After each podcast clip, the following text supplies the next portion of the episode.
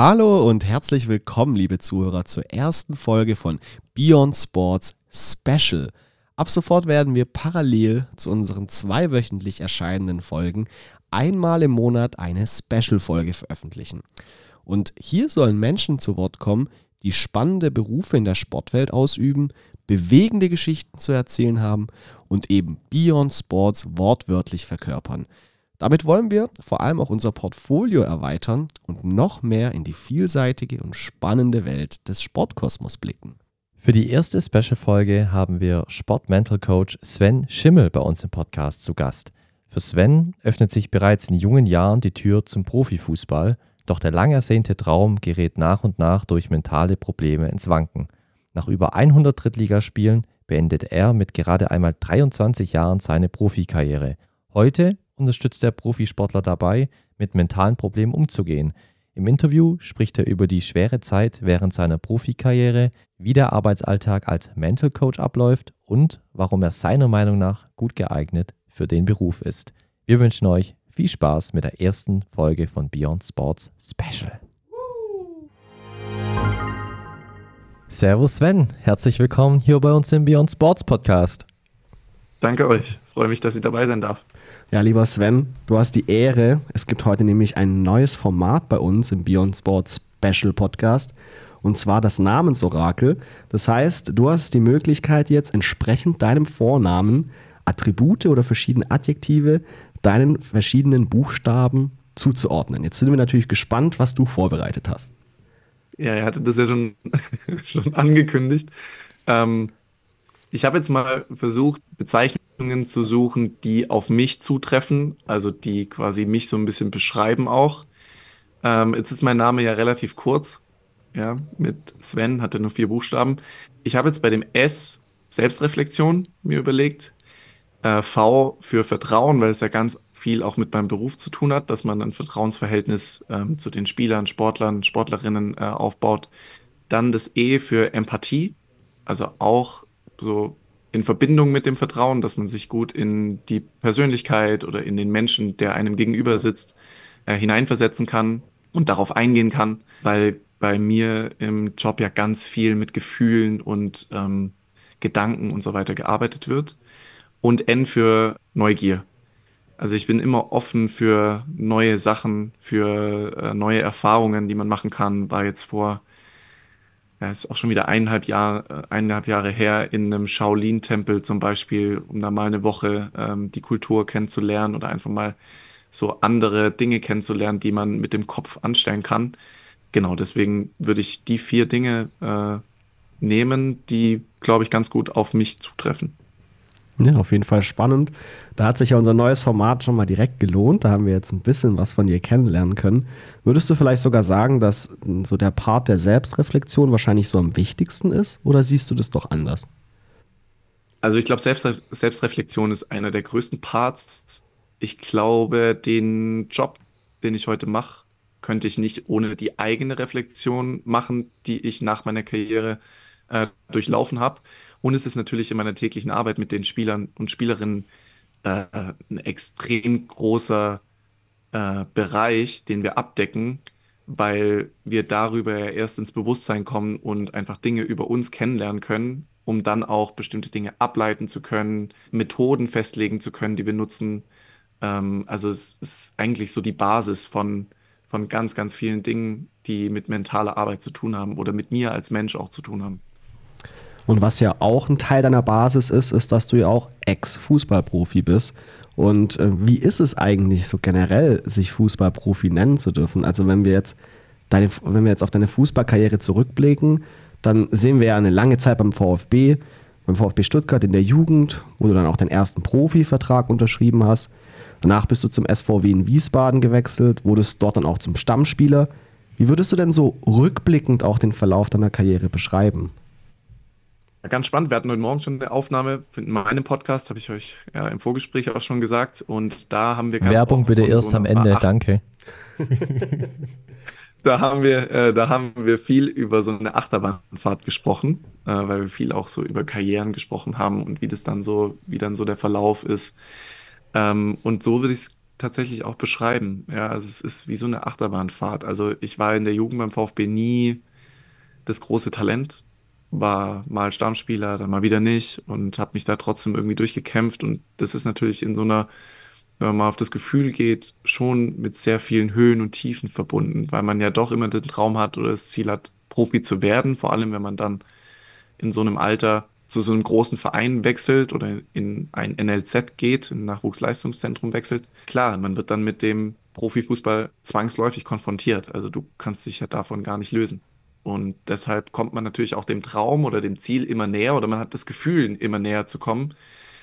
Und dementsprechend ähm, macht es natürlich dann auch was mit dir. Ja, wenn du dann nicht spielst zum Beispiel. Oder wenn dann vielleicht sogar mal äh, wenn du dann mal auf der Kippe bist, ob du übernommen wirst oder nicht in die nächste Jugendmannschaft. Und so hat sich das dann durchgezogen. Also ich muss auch sagen, ich hatte sehr viel Glück. Ja, also ich hatte dann im letzten Jahr U19 dann einen Trainer, der keine Ahnung was, aber irgendwas in mir gesehen hat und äh, dann mich noch vom Offensivspieler zum Defensivspieler umfunktioniert hat, dass ich irgendwie Spielzeit kriege und habe mich dann da ganz gut festgespielt und habe dann da meinen ersten Profivertrag auf der ganz neuen, für mich unbekannten Pro äh, Position äh, bekommen, weil ich mich scheinbar da ganz gut zurechtgefunden habe. Also es ist schon natürlich irgendwie besonders dann zu sehen, dass du deine, sag ich mal, deine Jugend über dann offensiv gespielt hast, dann abrupt durch diesen Trainer, der dich dann auf eine andere Position einstellt, einfach in die Defensive wechselst und dann da danach nach diesem Schritt auch einen Profivertrag bekommst. Das ist ja schon irgendwie skurril, oder? ist Wahnsinn. Also, wenn man den Kader von damals anschaut, muss ich sagen, ich habe ja gerade von Glück gesprochen. Also, es war absurd. Also, mhm. weil ich hätte wahrscheinlich als Offensivspieler wahrscheinlich keine Minute gespielt. Weil alle Spieler, die da offensiv gespielt haben zu der Zeit, sind alles Bundesligaspieler geworden. Und ähm, so von meinen Anlagen, die ich damals mitgebracht habe und wie ich mich entwickelt habe, auch in der Jugend, war das eigentlich die optimale Position für mich, die der Trainer da in mir gesehen hat. Und deshalb besser hätte es nicht laufen können. Aber voll spannend, weil du hast ja gesagt, der Name Sven steht ja auch für Selbstreflexion und Neugier. Und wenn man jetzt diesen, diese beiden Attribute mal nimmt, dann kann man diesen Positionswechsel, den du vollzogen hast, eigentlich mit diesen Attributen sehr gut beschreiben, ne? Absolut. Aus heutiger Sicht würde ich das absolut bestätigen. Ich weiß nicht, ob ich damals auch so gedacht habe ja. oder gedacht hätte, ja. Ähm, weil ich glaube, damals war ich noch gar nicht so selbst reflektiert. Also damals. Vielleicht wusstest du es auch nur. Habe ich mich. Ja, klar. Ich, ich wusste das nicht, ja, aber ich habe mir zwar schon viele Gedanken gemacht über mich und alles, was um mich herum war, aber dass ich das richtig einordnen konnte, damit, da war ich, glaube weit von entfernt. Ja, und es ist ja auch kein Geheimnis, dass man als Profifußballer auch viel Geld verdient. Äh, hast du dir da eigentlich mal drüber Gedanken gemacht, dass im Fußball auch so viel Geld fließt und dann man auch im Vergleich zu einem normalen Arbeitsleben eigentlich schon überproportional viel verdient? Absolut klar, Geld spielt eine Rolle. Vor allem ist es, wenn man jetzt in, wenn man jetzt die Top-Clubs natürlich in Europa anschaut und was da für Gehälter aufgerufen werden. Ich meine, das hat sich in den letzten zehn Jahren, nachdem ich jetzt meine Karriere beendet habe, auch extrem verändert nochmal. Ist da, glaube ich, nochmal extrem in die Höhe gegangen. Was wir allerdings schon beachten müssen, wenn wir über die Gehälter sprechen, ist natürlich, dass wenn ich jetzt mal meine Karriere oder meine Jugendzeit äh, betrachte, ich eigentlich mit zwölf angefangen habe zu arbeiten. Und diese sieben Jahre bis zu meinem Vertrag habe ich umsonst gespielt. Und das vergessen wir ja ganz oft, ja, wenn wir über die Gehälter reden. Heißt nicht, dass ich das gut heiße, was da für Gehälter fließen. Das ist natürlich absurd, was da bezahlt wird. Aber wenn wir jetzt zum Beispiel zweite Liga oder dritte Liga uns anschauen, das sind ja trotzdem auch alle Spieler, die wenig Zeit haben, um vielleicht ein Studium zu machen oder können keine Ausbildung machen. Oder manche der Spieler, ich sehe es jetzt bei den ganzen Jungs, gerade in meinem Job, wo ich auch viel mit äh, Jungs arbeite, die gerade so auf dem Sprung stehen äh, in den Profibereich, die quasi noch in der Jugend sind, da überlegen schon manche mit der Schule abbrechen zu müssen. Das darf man alles nicht unter den Tisch schieben oder unter den Tisch kehren, ja, sondern muss man schon auch beachten, wenn man über Gehälter spricht. Äh, weil wenn, wenn du dritte Liga spielst oder auch in manchen Zweitliga-Clubs spielst, da verdienst du einfach nicht so viel, dass du sagen kannst, okay, wenn ich jetzt 34 bin oder 30 bin, habe ich ausgesorgt. Aber wie war das denn bei dir? Hast du da trotzdem dann gemerkt, als du dann Profispieler wurdest, dass so ein bisschen dein Lebensstil sich verändert hat? Eigentlich gar nicht. Also, wie gesagt, ich habe dritte Liga gespielt. Ja, also das war vom Gehalt, sag ich mal, Also schon überdurchschnittlich bezahlt, vor allem für mein Alter. Also man muss ja auch betrachten, man unterscheidet natürlich auch. Also ich war Abwehrspieler, 18, 19 Jahre alt, da verdienst du, das ist ganz gut, dass du das Geld verdienst, ja, aber überdurchschnittlich leben konntest du dadurch nicht. Ja, mhm. das kommt dann aber, wenn du natürlich älter wirst, wenn du neue Verträge unterschreibst, wenn du deinen Vertrag verlängerst, wenn du den Verein wechselst und so weiter. Ja, dann kommen andere Prämien dazu durch Siege, durch Punkte, die du holst. Dafür musst du aber spielen. Ja, also es, es gibt Verträge, die sehr leistungsorientiert sind. Ähm, das heißt, die Mannschaften oder die Vereine machen das auch unterschiedlich. Und wie gesagt, also die Schere auch in der dritten Liga ist natürlich sehr, sehr groß. Ja, also äh, das heißt nicht nur, weil du dritte Liga spielst, dass du jetzt hier äh, in Saus und Braus leben kannst. Ja, das verändert sich aber relativ schnell, wenn du dann bei einem guten Zweitligisten zum Beispiel spielst, steigt dann schon relativ schnell an. Das weiß ich, weil damals, als ich nach Wiesbaden gegangen bin, hatte ich einen Vertrag sowohl für die dritte Liga als auch für die zweite und für die Bundesliga, weil mhm zu dem Zeitpunkt, als ich unterschrieben habe, Wiesbaden noch auf Tabellenplatz 3 stand, bedeutet, die hätten aufsteigen können in die zweite Liga. Dann wäre mein Zweitligavertrag quasi in Kraft getreten. Und dann hätte man ja in den zwei Jahren, in denen ich gespielt habe, noch in die Bundesliga aufsteigen können, theoretisch. Bedeutet, ich hatte auch Vertrag für die erste Liga und da waren schon Gehälter und so weiter festgelegt. Und da hat man schon gesehen, dass es einfach sehr, sehr stark und relativ schnell steigen kann, was das Gehalt angeht. Jetzt ist es so, ähm, es gibt ein ganz cooles Videoprojekt auf YouTube, was ich jetzt vor kurzem gesehen habe. Da hat sich nämlich einer in der saudi-arabischen dritten Liga beworben. Und es, es heißt irgendwie, man kann bis zu einen sechsstelligen ähm, Betrag im Jahr verdienen. Und es ist wohl ziemlich, ziemlich gut bezahlt, die saudi-arabische dritte Liga. Wenn du dich jetzt in der Position sehen würdest, du hättest jetzt eine Möglichkeit, dahin zu wechseln und viel, viel mehr Geld zu verdienen. Wie würdest du da reagieren? Das ist natürlich ein Faktor der da mit reinspielt. Ja, also ähm, wenn Geld im Spiel ist, überlegt man natürlich schon. Also ich, es gibt ja immer auch diese Diskussion, gerade auch bei den großen Spielern, die jetzt vielleicht noch nicht so alt sind und äh, nach Saudi-Arabien gehen, obwohl sie vielleicht in den Clubs, wo sie spielen, eh auch schon viel Geld verdienen.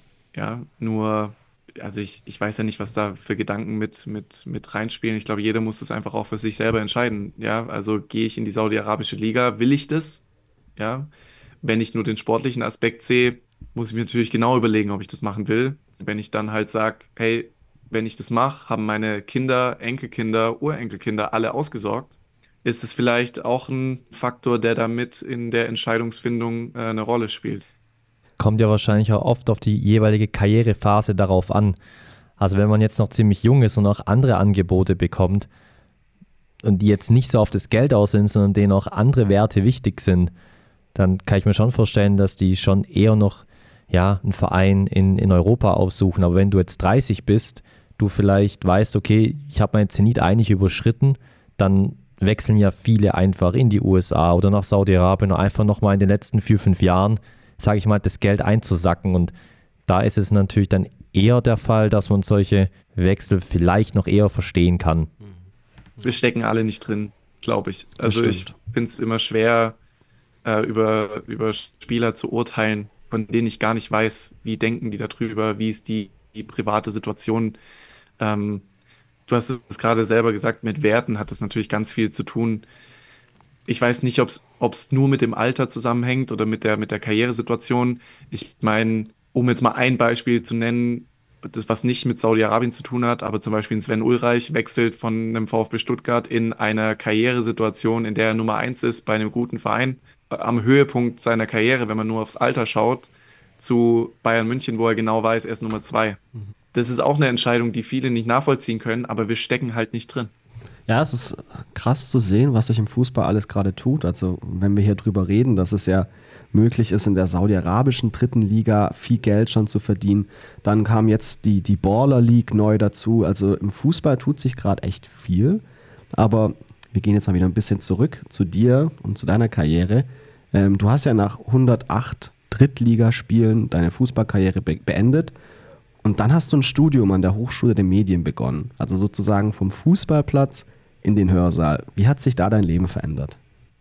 Das ist ganz spannend, weil ich, ich wollte an die HDM immer. Also schon so während der Fußballkarriere war klar, okay, äh, die HDM ist auf jeden Fall eine, eine Option für mich und ähm, weil ich neben dem Fußball sehr viel Musik gemacht habe und quasi eigentlich mit dem Studium so ein bisschen meiner zweiten Leidenschaft nachgehen wollte, dem Schreiben, so dem auch so ein bisschen Musik und so das Ganze ähm, so ein bisschen zu vereinen und da war Medienwirtschaft oder die HDM einfach für mich eine, eine super Option. Dann war es aber so, dass ich erstmal gar keinen Studienplatz bekommen habe, obwohl ich äh, viele Wartesemester hatte. Und dann erstmal überlegt habe, okay, was mache ich? Also entweder ich studiere jetzt wo ganz anders, ja, und, und mache einfach, mach einfach was, das halt was gemacht ist. Oder ich überbrücke die Zeit nochmal und habe dann angefangen, Praktika zu machen und ähm, zu schauen, wo fühle ich mich am wohlsten. War dann bei Radio, bei einem Radiosender, bei einer Zeitung, ähm, bei einem Magazin und habe mich da so ein bisschen umgeschaut und dann habe ich tatsächlich ein Jahr später den Studienplatz bekommen und habe dann studiert. Ähm, ich habe ja trotzdem noch nebenher Fußball gespielt, also es war ja nicht so, dass ich ganz aufgehört habe, sondern ich bin dann zum SSV Reutlingen gewechselt in die Oberliga, aber natürlich mit ganz anderer Priorität. Also für mich stand fest, ich will nicht mehr nach oben. Das Kapitel Profifußball war eigentlich zu. Ich wollte da eigentlich auch nie wieder zurück, auch wenn es heute dann doch ein bisschen anders äh, sich entwickelt hat. Aber ähm, wollte eigentlich was komplett anderes machen. Und deswegen hat sich das Studium angeboten und mein Leben hat sich natürlich relativ schnell äh, verändert, weil ich dort meine heutige Frau kennengelernt habe und wir im zweiten Semester unser erstes Kind bekommen haben. Das heißt, es hat sich nicht nur wegen dem Studium verändert, sondern auch aufgrund der privaten, familiären Situation. War natürlich für mich vor allem nach der Karriere jetzt gar nicht in Bezug auf Studium, sondern einfach auch so ein bisschen Dinge auch nachholen, die vielleicht in der Profizeit oder auch in meiner Jugend ähm, der Zeit beim VfB auch ein bisschen zu kurz gekommen sind. Das heißt, man kann sagen, du hast dein privates Glück eigentlich an der Universität gefunden. Ja, das war auch der Running Gag immer. Das ganze Studium ähm, hatten wir das HDM-Baby sozusagen ja, und ähm, hatten dann Noah auch immer wieder dabei in, in Vorlesungen und wir haben auch von unserem Dekan damals so viel äh, Vertrauen und so viel Unterstützung bekommen. Äh, das war echt mega. Also da bin ich auch der HDM echt dankbar, dass wir das da so unter einen Hut kriegen konnten und äh, eigentlich ohne Probleme wirklich nahtlos weiter studieren konnten, äh, beide. Und das war, war wirklich extrem, extrem gut. Ja, und jetzt hast du ja auch angesprochen, dass du weiter in dem Fußball treu geblieben bist. Und aktuell kickst du ja in der Kreisliga bei Rommelsbach. Und der Amateurfußball an sich, der wird ja auch so ein bisschen die Basis genannt.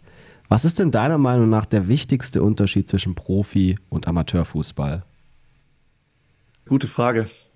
Also erstmal, ich spiele eigentlich nicht mehr. Also ich ähm, bin seit drei Jahren eigentlich verletzt durchgängig. Bedeutet, ich stand jetzt diese Saison eine Halbzeit auf dem Platz. Ähm, das zählt auf jeden weil ich Fall. Einfach auch kein, ja, weil ich einfach auch keine Zeit mehr habe äh, fürs Training und so weiter. Ähm, Rommelsbach ist mein Heimatverein. Das ist der einzige Grund gewesen, äh, weil ich gesagt habe, okay, ich würde gern den Kreis irgendwie schließen. Also dort habe ich angefangen, Fußball zu spielen als kleiner Junge und ähm, war ja davor Trainer. Und für mich war wichtig, es war irgendwie immer mein Traum zu sagen, hey, ich beende dort meine Spielerkarriere. Also ich gehe dort irgendwann mal noch, noch mal hin und trage noch einmal das Trikot. Ähm, zu deiner Frage zurück. Schwierig zu sagen. Ähm, wie gesagt, ich war jetzt Trainer in der Bezirksliga für drei, vier Jahre. Und ich muss sagen, so die Motivation, der Ehrgeiz und, und so weiter, der ist schon bei vielen da. Und es ist auch bei vielen Spielern, man sieht es ja häufig, es gibt Spieler, die schießen in der Kreisliga A 40 Tore manchmal, ja, oder sind technisch gute Spieler, wo du denkst, okay, was machen die hier? So. Ähm, ich glaube, der Unterschied, man kann es gar nicht so an einer Sache festmachen, sondern ich glaube, es ist eine Kombination aus ganz, ganz vielen Dingen, ja. Ich habe häufig so in meiner, äh, als ich so beim VfB war, und auch Profi war und auch in der Zeit danach ja auch ganz viel mit meinen Freunden und so äh, Kontakt gehabt und man hört dann immer, wenn die so in ihren Dorfvereinen spielen, dass sie so über Spiele reden und dann so sagen, ja, der hätte es auch geschafft zum Profi. Der war auch beim VfB und der hat nur deswegen und so weiter.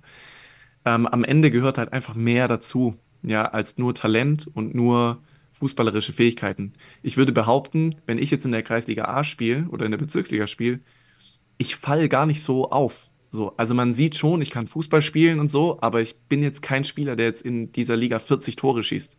Da gibt es wahrscheinlich andere Spieler, die technisch und fußballerisch vielleicht sogar besser sind, aber so der mentale Aspekt oder so dieses Durchhaltevermögen und dieses Weitermachen und sich immer weiterentwickeln wollen, auf Dinge zu verzichten, auch in der Jugend halt nicht dann Freitagabend, wenn Samstagspiel ist, feiern zu gehen oder sich dann quasi in so ein, in so ein Umfeld reinziehen zu lassen, was halt eher kontraproduktiv ist, wenn man als Sportler Karriere machen möchte. Dieses Commitment einfach auch zu haben, hey, ich habe diesen Traum und ich habe dieses Ziel und ich mache das und ich ordne einfach alles unter. Das gehört eben auch dazu. Und einfach, muss man auch ehrlich sagen, Glück, weil am Ende des Tages kannst du nicht alles beeinflussen. Du kannst den Trainer nicht beeinflussen, du kannst die sportliche Leitung nicht beeinflussen, du kannst die Scouts nicht beeinflussen. Selbst wenn ich Profi bin, ich kann meine, ich kann die Trainerentscheidung, ob ich spiele oder nicht spiele, es sind manchmal so Kleinigkeiten, die darüber entscheiden. Und viele denken ja immer noch, Leistung entscheidet darüber, ob ich spiele oder nicht. Das ist der größte Trugschluss, den es gibt. Ja, weil es kann sein, ich bin vielleicht gefühlt besser als der andere, aber ist ja rein subjektiv. Wenn du zehn Leute auf der Tribüne hast, bewertet das Spiel jeder anders. Jeder sagt, wer gut ist und was der eine kann und was der andere nicht kann und du hast wahrscheinlich zehn unterschiedliche Meinungen. Bedeutet, je höher du kommst und je leistungsdichter der Kader wird, desto mehr spielt Subjektivität eine Rolle. Und deshalb gehört einfach, es gehören einfach so viele unterschiedliche Faktoren dazu. Ähm, und deswegen kann man gar nicht genau sagen, was der Unterschied zwischen zwischen Profifußball und Amateurfußballern ist. Es ist halt einfach am Ende des Tages mit Prioritäten auch verbunden. Am Ende ist der Profifußball mein Job. Und so fühlt sich's auch an, muss man ehrlicherweise sagen. Also irgendwann, wenn du in diesem Business drin bist, ist es dein Beruf. Ja, lass uns doch noch mal ein wenig auf deine besondere Geschichte schauen. Das ist ja schon gewissermaßen eine richtige Schlagzeile gewesen, mit 23 Jahren die Profifußballkarriere zu beenden. Nimm uns doch mal mit auf diese Reise. War das eine Entscheidung, die von heute auf morgen kam oder hast du damals länger über diesen Schritt nachgedacht?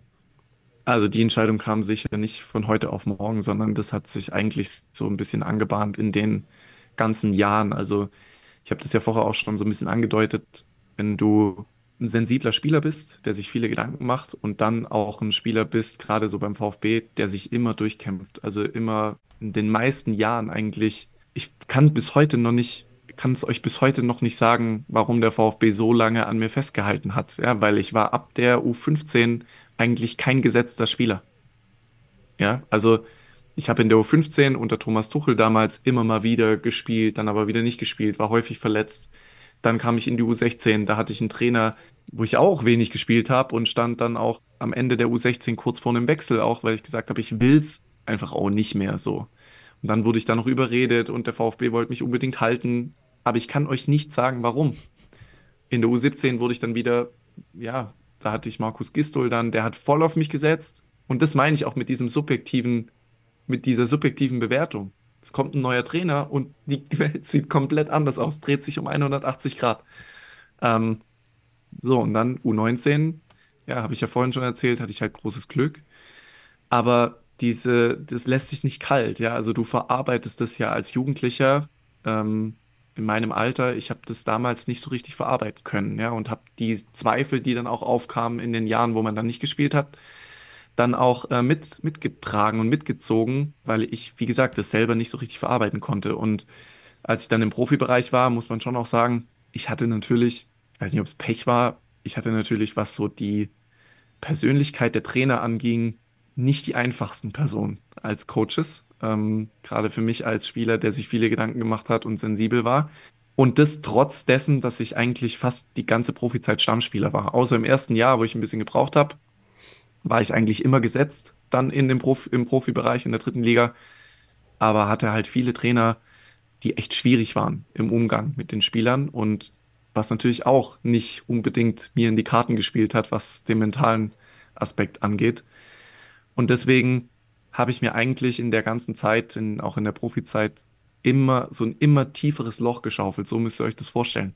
Was mit Selbstzweifeln gefüllt war, was mit einem negativen Gefühl einfach äh, äh, gefüllt war, mit Ängsten gefüllt war, ja, auch so ein bisschen mit Hoffnung, Hoffnung, gutes Spiel zu machen, wenig so mit dem Gedanken reinzugehen, geil, dass ich jetzt hier auf dem Platz stehe, sondern eher hoffentlich mache ich irgendwie keinen Fehler oder hoffentlich bringe ich das Spiel irgendwie gut über die Bühne und dass ich mir das dass mir das bewusst wurde oder ich mir bewusst die Frage gestellt habe, boah, das kann doch nicht richtig sein. Für mich ging es immer weiter bergab, so was die, das Gefühl und auch mein Selbstbild betroffen hat. Und dann war eigentlich nur noch die logische Konsequenz, äh, dann den Schlussstrich äh, zu ziehen und rauszugehen. Aber hast du dir im Nachhinein dann öfters mal in den Kopf gemacht, was hätte passieren können, wenn ich dabei gewesen wäre? Nee. Also wirklich gar nicht. Weil für mich war diese Entscheidung so klar irgendwann.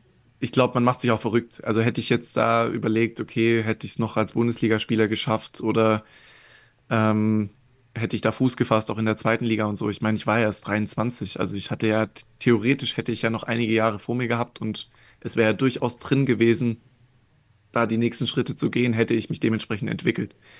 Nur mein Gefühl auf dem Platz oder auch neben dem Platz, das war auch nicht fair, muss man ehrlicherweise sagen, auch gegenüber meinen, meinem Umfeld, weil ich einfach nicht mehr der Mensch war, ja, der ich vielleicht in den Jahren davor war. Und deswegen, wenn man jetzt sagt, man macht sich Gedanken über, wie, was hätte, was wäre gewesen, wenn, denkt man ja häufig immer nur über das nach, okay, wie hätte meine Karriere dann weiter, äh, wie wäre es weiter nach oben gegangen? Aber man muss halt auch mal bedenken, vielleicht wäre es auch in die komplett andere Richtung gegangen.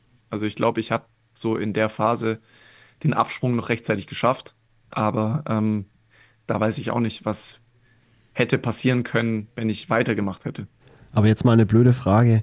Wenn man jetzt sich dazu entschließt, die Karriere im Profifußball zu beenden, setzt man da jetzt ein Kündigungsschreiben auf oder wem erzählt man das? Nee, also du hast ja befristete Verträge. Und bei mir war es so, dass der äh, Verein, also Wien Wiesbaden, damals den Vertrag verlängern wollte, in der Winterpause schon. Und ich hatte ja zu der Zeit mit niemandem darüber gesprochen. Also ich hatte jetzt mit meinem Berater nicht darüber gesprochen eigentlich und mit meiner Familie eigentlich auch nicht so richtig, äh, sondern wollte die Entscheidung oder wollte das eigentlich für mich so ein bisschen mit mir selber ausmachen, weil ich auf keinen Fall wollte, dass mich irgendjemand versucht umzustimmen. Und ich habe dann dem Verein auch signalisiert, dass das für mich nicht weitergeht. Und dann hat es auch mein Berater dann mitbekommen und so. Äh, und habe ihm das dann auch erklärt, als er dann auf mich zukam. Und ähm, war dann noch alles okay. Aber so musst du das vorstellen. Also es war jetzt nicht so, dass ich äh, abgebrochen habe. Ich habe den Vertrag einfach auslaufen lassen und nicht verlängert. Aber wie war denn damals also das mediale Echo nach deinem Entschluss, die Karriere zu beenden? da ist auch wieder mit, wie, wie mit dem Saudi-Arabien-Thema. Also ich glaube, wenn du selber nicht drin steckst, so, kannst du das natürlich nicht nachvollziehen. Ja, also wie willst du das nachvollziehen? Auch so, weißt du, wie willst du das so Jungs erklären, die halt sich voll gut fühlen und halt Spaß daran haben, Fußball zu spielen und halt auf dem Weg sind und es halt dann nicht schaffen, so. Und ich, in Anführungszeichen, werf das so weg. Also so sieht es ja dann von außen irgendwie aus, ja. Vor allem, weil ich ja performt habe, keine Verletzung da war und eigentlich meine Karriere ja nach oben ging und nicht nach unten. Also es war ja nicht so, dass ich jetzt keinen Vertrag mehr bekommen hätte oder in die Regionalliga hätte gehen müssen oder in die Oberliga, sondern es war ja eigentlich so der nächste Schritt schon in Sicht, ja. Aber klar, ich musste mich extrem rechtfertigen und ähm, auch erklären, ja, warum ich das quasi wegwerf. Also sowas wurde mir da in den Kopf geworfen und ähm, war schon nicht ganz einfach. Also so die Interviews zu führen, vor allem zu der Zeit, wo es mir wirklich nicht gut ging. Trotzdem gab es auch viele, die ja sehr positiv über mich gesprochen haben. Da kam die Schlagzeile dann auch, einer der besten Rechtsverteidiger verlässt die Liga. So, das habe ich vorher nie über mich gelesen. So, das war nie Thema. Und dann ähm, poppt es auf einmal auf. Und das war natürlich schon sehr schön, das zu lesen, wobei ich das zu der Zeit auch, ich sag mal, gar nicht mehr so richtig aufnehmen konnte, weil die Entscheidung eh schon gefallen war. Wie schnell ist dir dann nach deinem Karriereende eigentlich klar geworden, dass du mit dem Bereich Mental Coaching irgendwas zu tun haben möchtest? Es hat schon sehr lange gedauert. Also dadurch, dass es ja eigentlich der größte Grund war für mein Profikarriereende, hat mich der Bereich natürlich nie so richtig losgelassen. Also es hat mich immer irgendwie beschäftigt und ich habe nach der Profizeit auch viel an mir gearbeitet, würde ich sagen. Ähm, mich viel auch mit dem Bereich beschäftigt. Äh, aber nie mit dem Ziel, jetzt Mentalcoach zu werden. Das hat man ja auch am Studium gesehen. Für mich war jetzt nie, nie in den Gedanken, dass ich irgendwie Sportpsychologie oder so studieren möchte. Auch wieder eigentlich durch Zufall. Ja, also ich habe mich, wie gesagt, viel damit auseinandergesetzt, viel mit mir gearbeitet und habe dann nach dem Studium einfach gemerkt, diese Zeit oder diese Dinge, die mich im Fußball beschäftigt haben, holen mich irgendwie wieder ein. und ähm, habe dann angefangen, ein Buch zu schreiben, ähm, um meine Karriere oder die Zeit einfach nochmal komplett von vorne bis hinten aufzuarbeiten. Es war wirklich wie so eine Art Selbstheilung, ja, die man da gemacht hat, ähm, weil man, wenn man das aufschreibt und wirklich sich Gedanken macht, also das Ziel von diesem Buch war eigentlich zu verstehen, also meinen Weg zu verstehen, ja, von meinem ersten Spiel als kleiner Junge bis hin zu meinem letzten Profispiel. Und da schon so ein paar Reflexionen mit einzubauen, also Situationen zu beschreiben, um dann in die Reflexion zu gehen und zu überlegen, okay, wie würde ich heute auf diese Situation schauen? Also wie würde ich heute mit dieser Situation, wenn ich sie nochmal durchleben könnte, ähm, umgehen? Was würde ich machen? Das war für mich so der Startschuss eigentlich. Und dann kommt man natürlich zwangsläufig wieder mit, mit irgendwelchen Leuten aus der Zeit wieder in Kontakt, weil man denkt, okay, den könnte man vielleicht mal wieder anrufen oder da könnte man mal wieder schreiben. Und dann habe ich auch angefangen, so die ersten Posts in die Richtung zu machen auf Instagram. Und es war wirklich spannend. Ich dachte damals immer, ich bin in der Kabine so der Einzige, der so denkt und der so Selbstzweifel hat und so mit sich umgeht. Und die anderen sind alle selbstbewusst und äh, stehen mit breiter Brust auf dem Platz und so.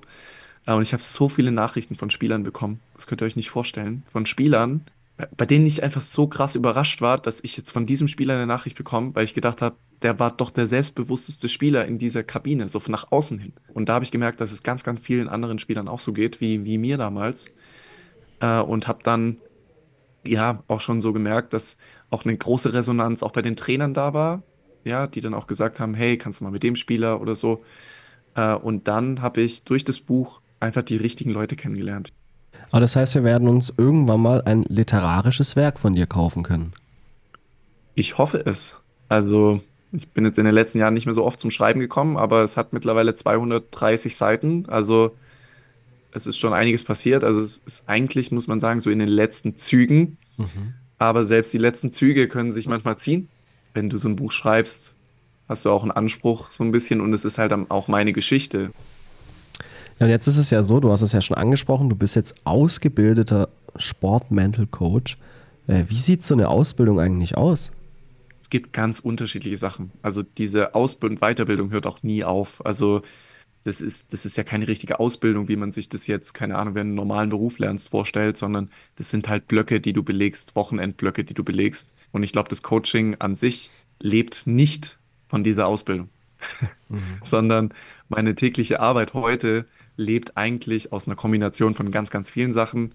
Einerseits natürlich meine Erfahrung als Spieler, dann meine Reflexion nach der Karriere, die ganz, ganz wichtig und elementar ist für die Arbeit, weil ohne die könnte ich die Sachen, die ich als Spieler erlebt habe, gar nicht richtig weitergeben und einordnen. Das würde gar nicht funktionieren.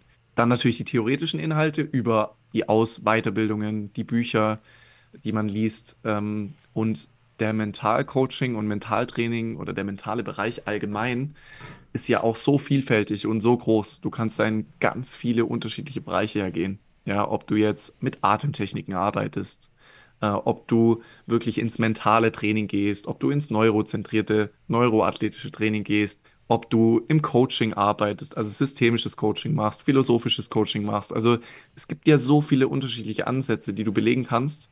Ähm, manche Mentalcoaches haben ja dann noch, auch noch ein Sportpsychologiestudium, ähm, was ja dann auch noch mal ganz andere Aspekte mit, mit reinbringt. Bedeutet, du musst deinen eigenen Weg irgendwo finden und schauen, wie kannst du mit dem, was du als Spieler erlebt hast, auch arbeiten. Ich nehme ja immer die Dinge auf, von denen ich das Gefühl habe, okay, das hätte mir als Spieler geholfen oder, oder das hilft meinen Spielern. Weil ich ja schon sehr fokussiert auf den Fußball auch bin und viele Sportmentaltraining, Sportmentalcoaching-Sachen, jetzt auch bei der Ausbildung, die ich gemacht habe, schon auch häufig auf den Einzelsport gehen. Ja, aber es da einfach gravierende Unterschiede auch gibt. Allein schon ähm, die Voraussetzungen, dass wir einfach immer im Mannschaftssport, gerade im Fußball auch, mehr Nachfrage als Angebot haben. Also wir haben immer einen größeren Kader, als es Plätze gibt auf dem Platz. Ja? Bedeutet, es ist immer eine Entscheidung, die getroffen werden muss von einer Person. Ich bin immer ein bisschen abhängiger. Im Einzelsport ist ja ein bisschen anders. Also im Einzelsport fahre ich meine Zeit oder ich renne meine Zeit und qualifiziere mich oder qualifiziere mich nicht da habe ich ein bisschen mehr selber in der Hand, bin nicht ganz so abhängig wie im Mannschaftssport. Das heißt, viele Dinge, die im Mannschaftssport oder im Einzelsport funktionieren, funktionieren im Mannschaftssport viel, viel schwerer, gerade wenn man äh, den mentalen Aspekt be mhm. betrachtet. Aber fokussierst du dich jetzt ausschließlich auf den Fußball oder betreust du auch andere Sportler? Also ich betreue auch andere Sportler und Sportlerinnen, aber der Fokus liegt schon auf dem Fußball. Also ich bin auch Fußball-Mental-Coach, würde ich sagen. Äh, wenn jetzt aber ein anderer Sportler, andere Sportlerin zu mir kommt und mit mir arbeiten möchte, bin ich am Anfang erstmal ehrlich. Jetzt war eine Volleyballerin auf mich zu. Ich habe noch nie Volleyball gespielt. Also in der Schule mal. Mhm. Aber ich habe keine Ahnung. Ich musste erstmal fragen. Es gibt ja beim Volleyball äh, in der Mitte diesen, dieses, diese Feldtrennung. Ich musste erstmal fragen, was das bedeutet. Ja, also ich muss, ich brauche erstmal ein paar Informationen dazu. Wenn der Sportlerin und dem Sportler klar ist, dass ich jetzt wenig Ahnung habe von dem, was sie da tut und ich erstmal das lernen muss und sie oder er mir auch ein bisschen Zeit geben muss, dann gerne. Dann bin ich immer offen auch für neue Sportarten. Ähm, ich arbeite seit mehreren Jahren mit einem Kanuten und mit einer Kanutin zusammen. Äh, wenn du da Teil von Olympia dann bist, ist schon mega, macht doch mega Spaß. Aber ich saß noch nie in einem Boot. Ich bin noch nie Kanu gefahren. Mhm. Das heißt, wenn ich jetzt zum Beispiel eine Meditation schreibe für den Sportler, muss ich erstmal das Wording abfragen. Ich muss erstmal fragen, hey, wie sagt, was sagt ihr zu, des, zu, zu der äh, Situation? Wie redet ihr darüber? Wie heißt das bei euch? Wie heißt das bei euch? Weil sonst stolpert ja der Sportler immer über ein Wort, wenn er sich eigentlich fallen lassen soll in der Meditation. Und das ist halt so die Grundvoraussetzung, dass der Sportler, die Sportlerin das weiß, ja. Und wenn das für die Sportlerinnen und Sportler okay ist, dann ist es auch kein Problem mehr, weil dann gehe ich mit einer ganz anderen Intention rein. Wenn ich jetzt zu einem Sportpsychologen oder zu einem Sportmentalcoach gehe, der quasi breit aufgestellt ist und es ist vorher nicht kommuniziert, dann gehe ich ja auch mit der Intention rein, hey, der versteht mich oder der muss mich verstehen. Ich räume das aber direkt auf. Ich bin Fußball-Mentalcoach. Wenn du zu mir kommst, dann musst du auch verstehen, dass ich das, was du da machst, halt nicht verstehe. Neueste Neuigkeit kam jetzt raus, dass jetzt zum Beispiel auch Jürgen Klopp gesagt hat, er kann nicht mehr bei Liverpool weitermachen, weil ihm die Kraft fehlt. Gab es auch schon mal Trainer, die jetzt zu dir kamen und gesagt haben, ich brauche auch so ein Mental Coaching? Ja, also immer mehr. Also ich arbeite auch mit Trainern und Trainerinnen zusammen. Ich muss sagen, es geht bei Trainern und Trainerinnen häufig gar nicht so stark um den eigenen Druck. Natürlich auch, ist auch mit dabei. Ähm, auch so Emotionsregulierung und so weiter ist da mit dabei. Also wie schaffe ich es, meine eigene Emotion quasi aus dem Team rauszuhalten und dem Team die Emotion zu geben, die das Team gerade braucht. Ähm, aber häufig sind es auch so Themen wie Kommunikation. Also wie schaffe ich es als Trainer, Dinge zu vermitteln, dass eben mental der Spieler besser performt. Das, also es geht häufig eher so um solche Themen. Aber du hast natürlich ganz, ganz viele Zielgruppen. Also du hast nicht nur Trainer, sondern du hast natürlich auch Schiedsrichter. Du hast mhm. Spieler, Spielerinnen, du hast ähm, Torwarttrainer. Ja, du hast auch Menschen, die um den Fußball herum sind. Also die Zielgruppen sind schon sehr, sehr groß. Bringst du da persönlich auch ein besonderes Talent mit? Also würdest du sagen, du bist auch ein guter Mental Coach? Boah, das kann ich schwer beurteilen. Ich würde schon sagen, dass ich äh, eine, also gute Voraussetzungen habe, weil ich es klar selber irgendwie erlebt habe. Und ein Spieler hat mal äh, gesagt, und das fand ich irgendwie cool, ich weiß, wie die Kabine funktioniert. So, und ähm, das ist schon ein großer Vorteil, glaube ich, wenn man das hat heißt aber nicht gleichzeitig, dass ich automatisch dadurch ein guter Mental Coach bin. Ich glaube schon, dass dadurch, dass ich selber irgendwie sehr sensibel bin und sehr sensibel mit mir umgehe, mir viele Gedanken mache, immer noch, ähm, sehr reflektiert auch bin und selber einfach ja, mit mentalen Herausforderungen zu kämpfen hatte, schon sehr gut auf die Spieler eingehen kann. Also ich glaube, ich gebe den Spielern und Spielerinnen oder Trainern, Trainerinnen, wenn es um solche Themen geht, äh, schon immer das Gefühl, dass ich sehr gut verstehe, was da gerade in einem vorgeht. Und ich glaube, das ist schon eine gute Voraussetzung, um Vertrauen zu einem Spieler oder zu einer Spielerin aufzubauen, weil das einfach die Basis ist. Ohne Vertrauen, ohne dass die Spieler oder der, der Spieler oder die Spielerin sich öffnet oder die Person, die einem da gegenüber sitzt, habe ich keine Chance.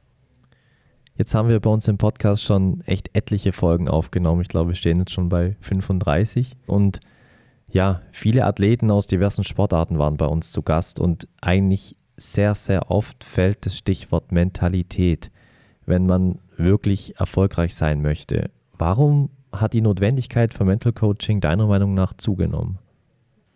Ich glaube, die Notwendigkeit hat nicht zugenommen, ehrlich gesagt. Ich glaube, nur die Präsenz ist eine andere. Ähm, ich glaube, wir müssen erstmal unterscheiden, was ist denn Mentalität? Ist es, ist es tatsächlich das, worüber wir sprechen? Ich glaube, Mentalität wird immer gleichgesetzt mit Einstellung. Wenn man jetzt mit einer Mannschaft, wenn man jetzt eine Mannschaft sieht und der fehlende Mentalität unterstellt, redet man nicht von mentaler Stärke oder von Mentaltraining oder dass ich mental gut bin, sondern das wird häufig mit, die haben keine Einstellung gleichgesetzt oder die Einstellung fehlt, der Einsatz. Also Mentalität wird häufig mit Einsatz gleichgesetzt. Und das ist, glaube ich, falsch. Ja, also ähm, in dem Bereich, in dem ich bin, würde ich nie von Mentalität sprechen. Ja, weil Mentalität ja auch was mit Kulturen zum Beispiel zu tun hat. Also wenn wir jetzt an Kulturen denken, reden wir auch, die haben so eine Mentalität. Das ist deren Mentalität, wie die halt so sind. Jetzt in, in meinem Bereich geht es wirklich viel um, wie fühle ich mich. Es geht eigentlich in der Arbeit, in der ich jetzt unterwegs bin, viel darum, alles meinem Top-Gefühl auszurichten. Ja, mir immer wieder die Frage zu, zu stellen, wo stehe ich gerade mit meinem Gefühl und wo will ich hin? Das ist die Grundvoraussetzung. Ja, natürlich kann ich auch mit einem schlechteren Gefühl ein gutes Spiel machen. Aber trotzdem versuchen wir alles dem Gefühl auszurichten oder unterzuordnen, ja, und zu tun. Und das ist, das ist entscheidend. Was sich verändert hat, ist, glaube ich, die Präsenz. Also es wird viel darüber gesprochen, dass es wichtig ist und dass der Kopf entscheidend ist. Ich meine, aber das wusste man halt schon vor 20, 30 Jahren, dass der Kopf halt viel ausmacht in der, in der Leistung. Und ähm, was sich halt an Herausforderungen verändert hat, ist natürlich Social Media zum Beispiel, was jetzt in den letzten Jahren präsent geworden ist und gekommen ist. Aber das Mentaltraining und Mentalcoaching deshalb wichtiger ist, glaube ich nicht. Also das bezweifle ich. Ja, sondern ich glaube, Mentalcoaching, Mentaltraining ist vor 20, 30 Jahren auch schon wichtig gewesen. Es waren halt andere Herausforderungen da. Würdest du trotzdem sagen, dass Mentaltraining deiner Meinung nach der entscheidende Schlüssel zum Erfolg ist? Das ist ein Puzzleteil. Das ist ein Puzzleteil.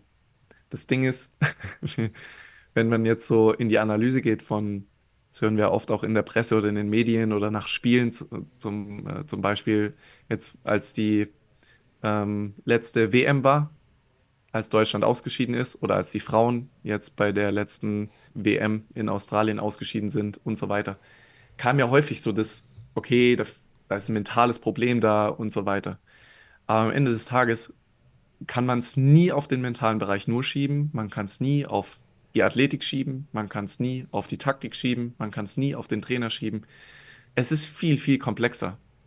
Ja, also es, das, ich glaube, wir können das gar nicht so greifen und verstehen, äh, dass wir tatsächlich Dinge erklären können. Ja, äh, wenn es natürlich nicht gut läuft, dann versuchen wir natürlich Dinge zu finden und versuchen natürlich die Sache zu erklären oder erklären zu können, woran hat es gelegen, was war der, was war der Schlüssel oder und so weiter. Genauso, wenn wir erfolgreich sind. Natürlich können wir sagen, wenn wir erfolgreich sind, dann suche ich was, ja, woran es gelegen hat. Wenn ich jetzt mit einem Spieler arbeite und der ist auf einmal erfolgreich, kann ich ja nicht sagen, hey, das liegt jetzt nur daran, dass wir gearbeitet haben. Nein, das ist einfach eine neue Voraussetzung, die du schaffst und es ist ein, kann ein Teil sein, dass du vielleicht besser performst. So, aber am Ende des Tages bist du natürlich auch mit anderen Spielern noch auf dem Platz. Bedeutet, die haben natürlich auch noch extrem großen Einfluss auf dich und auf dein Spiel. Und ähm, wie gesagt, das ist ein kleiner Teil des Erfolgs. Das generelle Thema Coaching ist jetzt auch nicht ganz unumstritten, weil jeder sich gewissermaßen Coach nennen kann. Was qualifiziert dich denn persönlich dazu, sich Coach nennen zu dürfen und anderen Sportlern bei ihren Problemen weiterzuhelfen? Ich glaube, das sind wie gesagt, das sind einfach meine Erfahrungen, die ich gemacht habe, auch die Aus- und Weiterbildungen, die ich gemacht habe. Das ist so mal ein Teil. Aber am Ende des Tages geht es ja auch immer darum, was, was für ein Gefühl gibst du dem, dem anderen, der dir gegenüber sitzt. Ja, also ich glaube, wenn ich nicht das Gefühl hätte, dass ich den Spielern oder den Spielerinnen die Unterstützung geben kann, die mir gefehlt hat, würde ich das, glaube ich, nicht machen. Also solange ich dies, dieses Gefühl habe, dass ich den Spielern, den Spielerinnen einfach das geben kann, was mir gefehlt hat, solange bin ich auch überzeugt, dass das gerechtfertigt ist, dass ich äh, als Coach arbeite. Ja. Ähm, weil am Ende des Tages, ob ich jetzt zu einem Sportpsychologen gehe, klar, hat der, hat der Sportpsychologe vielleicht eine andere Ausbildung als ich, aber die steht halt nur auf dem Papier. Also ich hatte schon Sportler, Sportlerinnen, die von Sportpsychologen zu mir gewechselt sind, weil sie einfach gesagt haben, ich will mit dir arbeiten. So. Weil ich da einfach ein anderes Gefühl habe. Und Ich hatte auch mal ein Gespräch mit, mit Sportpsychologen, äh, die bei einem, in einem NLZ gearbeitet haben. Die habe ich auch mal gefragt, weil die beide, beide auch eine systemische Coaching-Ausbildung hatten und ich sie gefragt habe, hey, äh, wie viel verwendet ihr quasi von eurem Sportpsychologiestudium und wie viel ver verwendet ihr so aus euren Coaching-Ausbildungen? Und haben die auch gesagt, im Sportpsychologiestudium lernst du ja nicht, wie du mit den Menschen arbeitest, sondern du lernst halt die Theorie. So, und im Coaching, also in der Ausbildung, lernst du halt, wie interagierst du mit den Sportlern? Wie gehst du auf die ein? Wie reagierst du auf die? Ja, was kannst du mit denen machen? Ist es dann äh, das Gespräch? Manchmal ist es ja auch nur ein Satz. Manchmal brauchst du keine Methode oder ein Tool oder irgendwas, sondern manchmal ist es ein Satz, den du dem Spieler mitgibst, äh, der wirklich was ganz, ganz Großes im Mindset verändern kann. Ja, oder eine Frage, die du stellst, mit der sich der Spieler noch nie auseinandergesetzt hat und die ihn dann zu, dazu anregt, die Antwort darauf zu suchen. Ja, den Fokus allein durch die Suche nach der Antwort zu verändern. Und ähm, wie gesagt, wenn ich dieses Gefühl nicht hätte und auch das Feedback nicht bekommen würde, ich glaube, dann würde ich das auch nicht machen. Also so ehrlich äh, wäre ich dann schon, äh, da rauszugehen. Und wie gehst du dann genau vor, wenn die Athleten auf dich zukommen? Also wie schaffst du es da auch Vertrauen aufzubauen und wie entsteht dann generell so eine Verbindung zwischen dem Athlet und dem Coach, also dann quasi jetzt in dem Fall dir? Also bei mir ist immer so, wenn die Spieler oder wenn die Sportler zu mir kommen, dann äh, gibt es erstmal zwei Vorgespräche. Also wir lernen uns kennen in, in dem ersten Gespräch. Äh, ich erzähle erstmal so meine Geschichte, ja, was so mit mir passiert ist und lasse eigentlich so ein bisschen direkt die Hosen runter. So. Ähm, vor allem, wenn sie mich nicht kennen. Viele kennen irgendwie meine Geschichte schon so ein bisschen und kommen ja auch meistens durch Empfehlung zu mir, haben sich schon so ein bisschen damit beschäftigt. Ähm, deshalb äh, muss ich da gar nicht mehr so viel sagen. Ja, dann stelle ich so ein bisschen das Coaching vor, wie ich so arbeite, äh, und dann erzählt die Spielerin oder der Spieler. Ja, und dann gehe ich quasi auf die Thematiken ein. Ich ähm, versuche einfach zuzuhören und mal abzuchecken durch unterschiedliche Fragen, wie ist das Umfeld, was sind so Themen, die Sie in der Vergangenheit beschäftigt haben, wie ist die aktuelle Situation, warum kontaktieren Sie mich, was würden Sie sich denn von einem Coach wünschen, ja, also wenn wir jetzt zusammenarbeiten würden, was wäre denen wichtig? Äh, und dann im zweiten Gespräch geht es dann darum, dass ich quasi wie so eine Art Coachingplan äh, aufbaue. Also ich überlege mir dann auf der Basis von dem, was der Spieler, die Spielerin mir erzählt hat, was so die Themen sein könnten, in die wir reingehen. Und bei mir ist es auch so, dass ich jetzt nicht auf Zeit abrechne, sondern bei mir gibt es immer einen Zeitraum. Also ich begleite die Spieler, Spielerinnen immer mindestens sechs Monate. Bedeutet, es entsteht zwangsläufig ein gewisses Vertrauensverhältnis, weil wir schon sehr, sehr eng zusammenarbeiten dann in dem halben Jahr. Ähm, und wir haben dann unsere regelmäßigen Termine und zwischen den Terminen hat aber der Spieler, die Spielerin, und das war mir am Anfang ganz wichtig, das Paket oder dieses Coaching so aufzubauen, wie ich das als Spieler gerne gehabt hätte. Und wann, ich habe mir dann überlegt, wann wären denn meine wichtigen Situationen gewesen, wo ich jemanden gebraucht hätte. Und das war vor oder nach dem Spiel. Und deswegen hat jeder Spieler, jede Spielerin auch die Möglichkeit, sich jederzeit zu melden in dem halben Jahr. Also die können mich abends anrufen, wenn englische Woche ist, nach dem Spiel um halb elf oder zehn oder wann auch immer. Äh, oder am Wochenende vor dem Spiel, nach dem Spiel die haben jederzeit die Möglichkeit, sich mit mir in Verbindung zu setzen. Ob wir telefonieren oder Sprachnachrichten oder WhatsApp oder wie auch immer. Ja, ist auch ein bisschen typabhängig. Und so ist es aufgebaut. Und das Coaching ist sehr individuell, bedeutet alles, was die mitbringen, also die können das Coaching theoretisch selber gestalten. Aber der Coachingplan, den ich quasi erstelle, ist quasi so ein bisschen, wenn der Spieler, die Spielerin jetzt nichts mitbringt, ja, oder kein aktuelles Thema da ist, was jetzt so im Alltag passiert ist, dann arbeiten wir quasi nachhaltig am Fundament und versuchen den Spieler, die Spielerin so weiterzuentwickeln, dass sie theoretisch irgendwann ohne mich klarkommen kann.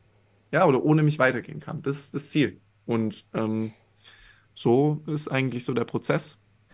Gibt es denn irgendwie eine Vorzeigegeschichte, die du auch gerne heute mit uns vielleicht teilen möchtest? Also vielleicht dein bisher spannendster Fall oder auch von wem du für dich bisher am meisten so persönlich mitgenommen hast? Gute Frage.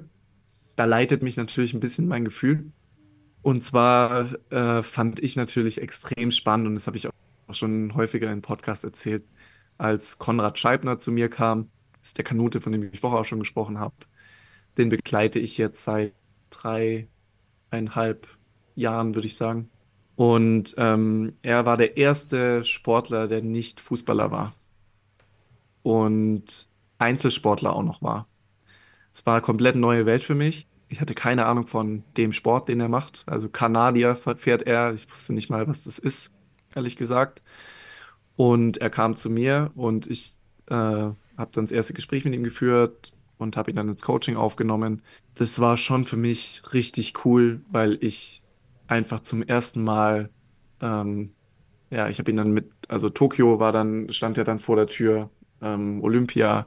Und wenn du dir dann so nachts irgendwie den Wecker stellst, um ein Rennen zu schauen von einem Sportler, den du damit äh, begleitest und er sogar noch Chancen hat oder mit Ambitionen hingeht, Olympiasieger zu werden, das war schon echt cool. Also muss ich sagen, ja, natürlich lebe ich den Fußball und natürlich liebe ich alle Spieler und Spielerinnen, die zu mir kommen und ich liebe es, mit denen zu arbeiten und so weiter. Äh, aber das war einfach für mich eine neue Welt und es war einfach was anderes und es war einfach cool, äh, damit dabei zu sein, irgendwie ein Teil von etwas zu sein, was ich noch nie erlebt habe, nicht als Spieler äh, und habe jetzt die Chance, irgendwie mit diesem Job was Neues, was ganz Neues irgendwie zu erleben.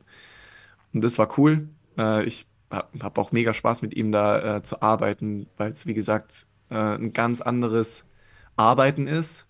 Man richtet vieles auf den Wettkampf aus und hat nicht viel so diese alltäglichen Dinge, so dieses Training und ich spiele jede Woche und so weiter, sondern man richtet alles so auf eine Weltmeisterschaft, Europameisterschaft, auf Qualis, auf äh, Olympia zum Beispiel aus. Das ist schon cool. Ich lerne da auch unheimlich viel dazu. Hab da auch in den letzten Jahren, als wir angefangen haben, auch äh, viel dazu gelernt. Man steigt auf einem anderen Level ein.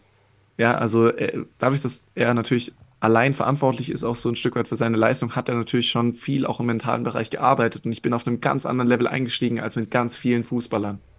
Deswegen war das für mich auch eine geile Erfahrung. Ja, Sven, wir kommen jetzt zu einem neuen Element bei uns im Podcast und zwar der KI-Frage. Das heißt, wir haben KI die Möglichkeit gegeben, dir eine Frage zu stellen und das ist die Frage. Das Mental Coaching ist ja jetzt dein Beruf. Wie sieht denn dein Arbeitsalltag aktuell aus? Beziehungsweise was machst du so alles an einem normalen Arbeitstag? Ähm, ja, sehr unterschiedlich eigentlich, muss man sagen. Also klar, mein Arbeitsalltag ist sehr geprägt von vielen Terminen, weil ja, ich halt Termine mit den Spielern und Spielerinnen habe, also die Coaching-Termine. Äh, das nimmt schon die größte Zeit in Anspruch und habe da meine Coachings eigentlich jeden Tag immer so zwischen zwei und fünf Coachings. Und zwischendrin, klar, viele, viele Sachen, die jetzt so Kooperationen zum Beispiel angehen, ähm, Podcasts, so wie jetzt mit euch, äh, dann viel Social Media auch, also viel Content-Entwicklung auch, Wobei ich sagen muss, das macht viel dann auch meine, meine Frau. Wir versuchen uns da abzustimmen. Und ähm, ja, also so an sich lebt mein Arbeitsalltag sehr von, von den Terminen mit ganz vielen Leuten. Also Coachings, Podcasts, Kooperationspartner. Ich habe gesehen, vorstellen. Ich habe gesehen, vor kurzem bist du auch, oder vor ein paar Wochen bist du auch mit einem Reel ein bisschen viral gegangen, wo auch so ein bisschen dann dein Hintergrund gezeigt wurde zu deiner ganzen Karriere. Hast dich da nochmal ordentlich bedankt bei deiner Frau dafür?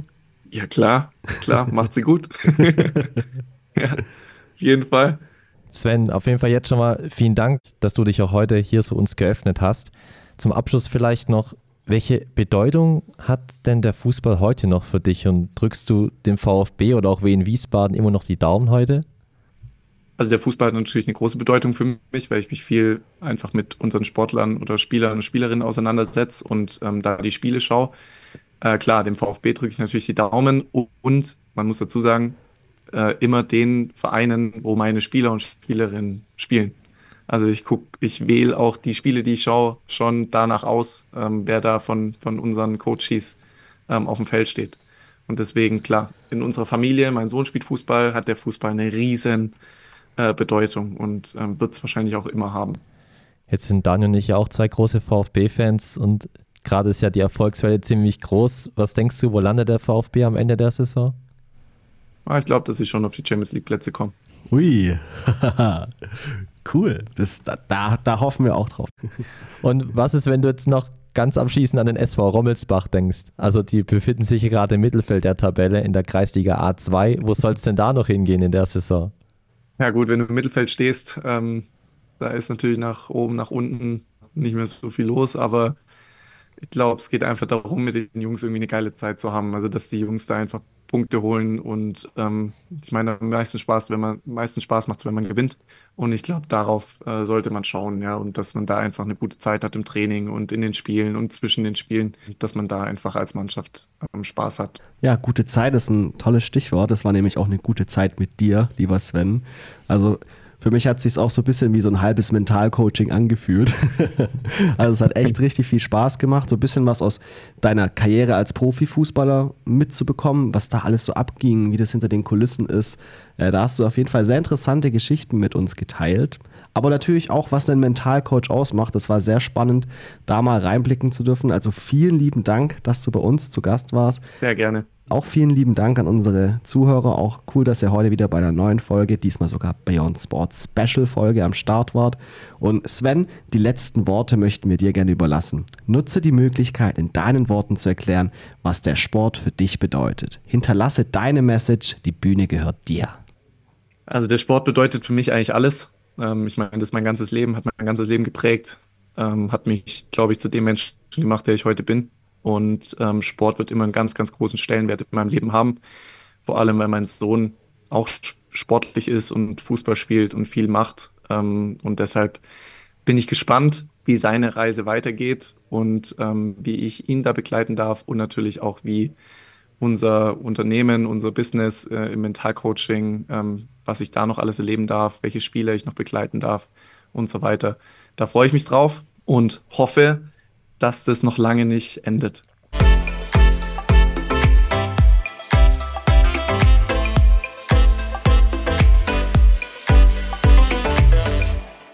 Schatz, ich bin neu verliebt. Was?